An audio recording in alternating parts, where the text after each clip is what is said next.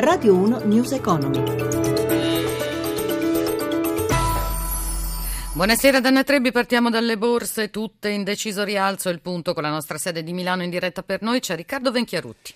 Chiusura in forte rialzo per le borse europee nella giornata che ha visto il prezzo del petrolio scendere ai nuovi minimi dal 2009 sia per quanto riguarda il VTI americano che il petrolio del mare del nord europeo. Ora è scambiato a 45 dollari e 76 centi il barile nel primo caso, 47,14 nel secondo.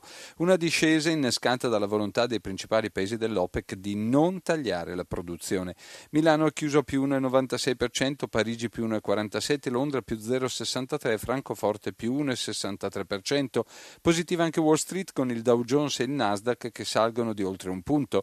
Sul listino milanese in evidenza i titoli del lusso e i principali bancari. Lo spread chiude a 132 punti base dopo il buon esito dell'asta dei titoli di Stato, collocati tutti i 7 miliardi di euro di BTP a 3, 7 e 15 anni con domanda sostenuta e rendimenti in discesa. Infine il cambio fra euro e dollaro è sempre sotto quota 1,18 da Milano e tutto, linea Roma.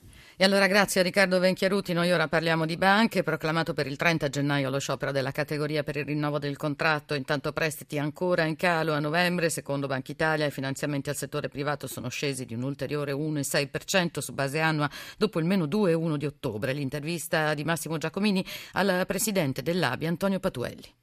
Nei mesi precedenti la riduzione era maggiore e si sta progressivamente contraendo. In più abbiamo un aumento addirittura del 30% dei mutui. Stiamo vivendo in un gennaio che ha visto quasi dimezzare il prezzo del petrolio, calare fortemente il valore dell'euro rispetto al dollaro, due fattori fondamentali per la competitività competitività delle imprese italiane dalle quali speriamo che ci sia un rilancio dello sviluppo che le banche operanti in Italia sono ben pronte a sostenere. Però il tasso delle sofferenze in 12 mesi è cresciuto al 18,4%. Le banche operanti in Italia sono tutte private, non hanno avuto alcun aiuto a fondo perduto e di conseguenza le banche italiane insieme alle imprese e alle famiglie sostengono i costi della crisi. Questo è il problema anche nel momento in cui cui si incominciano a vedere taluni germogli di ripresa, la coda della crisi è ancora pesante. Speriamo che vi sia una maggiore sensibilità anche in sede di Unione Bancaria Europea e di vigilanza europea su questo fattore. L'Istat ha rilevato che nonostante gli 80 euro in più e anche la deflazione, gli italiani preferiscono mettere da parte i soldi. Non spendevano a novembre. Confcommercio spiega che i saldi sono andati meglio delle aspettative. Quindi i primi 80 euro sono serviti per accantonamenti, pagamenti, però la fine anno e l'inizio dell'anno nuovo sono di germoglio.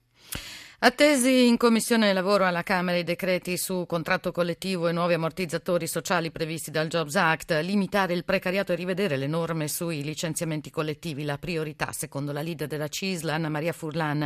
L'intervista è di Stefano Marcucci vi sono alcune questioni assolutamente prioritarie. La prima in un paese che ha oltre un milione e mezzo di precari, se il contratto a tutele crescenti davvero racchiuderà e annullerà in sé false partite IVA, tanti falsi COCOPRO, e cioè tanto falso lavoro autonomo, autentico lavoro subordinato, mal pagato e mal tutelato. Quindi la priorità è che il contratto a tutele crescenti non sia una forma contrattuale in più, ma annulli le tante precarietà che abbiamo. La seconda questione ovviamente è come accompagniamo attraverso politiche attive del lavoro vere, concrete, sostenibili, il lavoratore da un posto di lavoro a un altro. Quindi sarà davvero fondamentale che i successivi decreti riescano a realizzare vere politiche attive del lavoro. È d'accordo con il Presidente della Commissione Lavoro che i decreti vadano vadano rivisti in più punti. Come no, siamo assolutamente d'accordo e in fase di ascolto che la Commissione farà con la nostra organizzazione, come io penso con tutte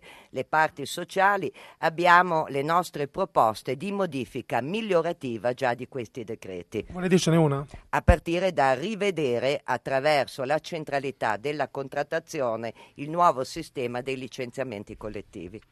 Decisa ripresa per l'agroalimentare più 3,1% nel primo semestre del 2014, un incremento che compensa la contrazione del 3,6% dell'agricoltura che nel, dello stesso periodo. E in vista dell'Expo si moltiplicano le iniziative per promuovere il cibo italiano all'estero e con esso l'intera filiera agroalimentare. Amalia Carosi. Possiamo toccare i 36 miliardi di export agroalimentare quest'anno, possiamo costruire nuovi strumenti operativi per sostenere le nostre medie imprese agroalimentari, soprattutto sui mercati internazionali. Abbiamo fatto delle scelte molto positive, puntuali di sostegno al lavoro in campo agroalimentare, basti vedere quello che abbiamo fatto nella legge di stabilità e per cui tutti elementi che servono a dire che l'agroalimentare è un pilastro dell'economia futura di questo Paese. Il ministro delle politiche agricole Maurizio Martina riassume il buon momento dell'agricoltura italiana in occasione della presentazione oggi a Roma di un nuovo portale Italian Quality Experience. La piattaforma è nata per iniziativa di Union Camere e delle Camere di Commercio. Ferruccio Dardanello, presidente di Union Camere, spiega cos'è. È un grandissimo portale che mette insieme potenzialmente 700.000 imprese italiane che si occupano di agroalimentare per poterle fare diventare protagoniste sul mercato globale. Circa 2.500 imprenditori già hanno aderito a questo nostro portale, dove si racconta un po' il territorio, le produzioni che trovano nel territorio quel valore aggiunto straordinario che probabilmente nessun paese al mondo può mettere in campo in questo momento. Su www.italianqualityexperience.it ci sono 15 piccoli film che raccontano le principali filiere agroalimentari come la pasta, il formaggio e l'ortofrutta. Le imprese che vogliono aggiungere maggiori informazioni sulle loro produzioni verranno anche certificate dal sito che le renderà così maggiormente maggiormente visibili. E per questa sera News Economy, programma a cura di Roberto Pippan, finisce qui. Vi dà appuntamento a domani mattina alle 10 e mezza per parlare di borse. Per porre le vostre domande, vi ricordo, potete chiamare il numero verde 800 555 941 o inviare una mail all'indirizzo grr.economico-rai.it. Per riascoltare la puntata www.newseconomy.rai.it. Da Daniele Di Noia in regia, da Anna Studio, tutti l'augurio di una buona serata. Radio 1 News Economy.